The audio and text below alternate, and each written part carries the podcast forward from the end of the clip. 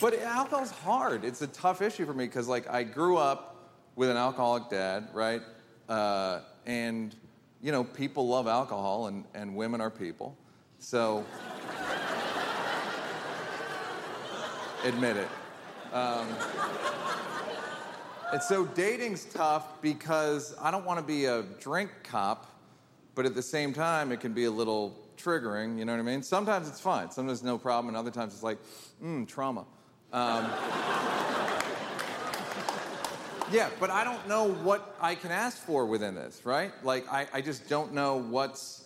I go, well, wh- who am I to tell her not to drink? And I'm like, someone who's trying to, I don't know, protect themselves? Like, protect yourself from what? I don't know what a negative emotional experience, the smell of alcohol and stuff. And I'm Are like, you not fucking over that? How are you not fucking over that? Like, so it's, I've just got this negative tape running in my head about that and pretty much most things in my life, right? Like, I have a very, I got a bad inner monologue. Like, I wrote it down one time, and as soon as I saw it, I was like, I gotta erase this. Because if any of my friends know that someone's talking to me like this, they're gonna be pissed. But meanwhile, it was an inside job, you know?